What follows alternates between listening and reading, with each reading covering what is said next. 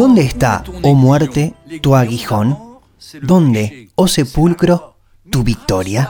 Ya que el aguijón de la muerte es el pecado, y el poder del pecado, la ley.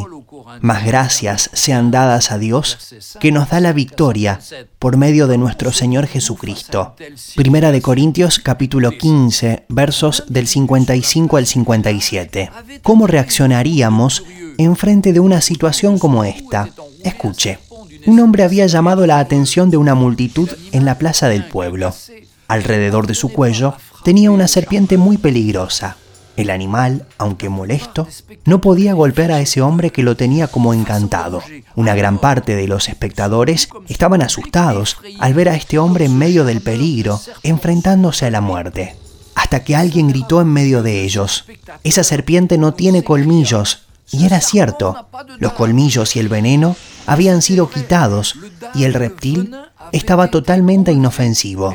En Primera de Corintios capítulo 15 verso 56, el apóstol Pablo escribe, ya que el aguijón de la muerte es el pecado y la potencia del pecado la ley. En Hebreos 9:27 dice, y de la manera que está establecido que los hombres mueran una sola vez, y después de esto, el juicio.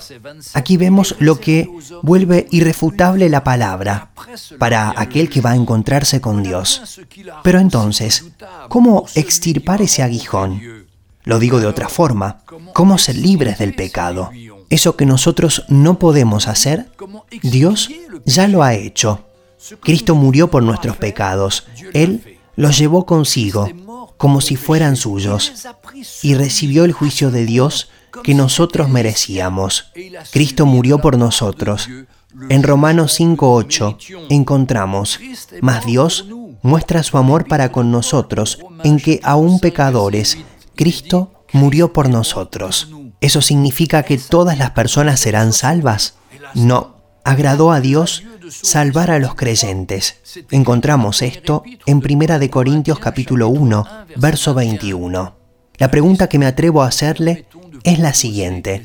¿Es usted parte de aquellos que serán salvos? Si lo desea, podemos orar juntos. Señor, deseo creer en ti y que el pecado sea quitado de mi vida.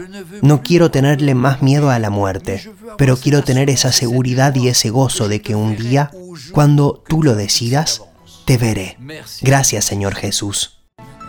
Encuentre cada día una historia en www.365histoire.com.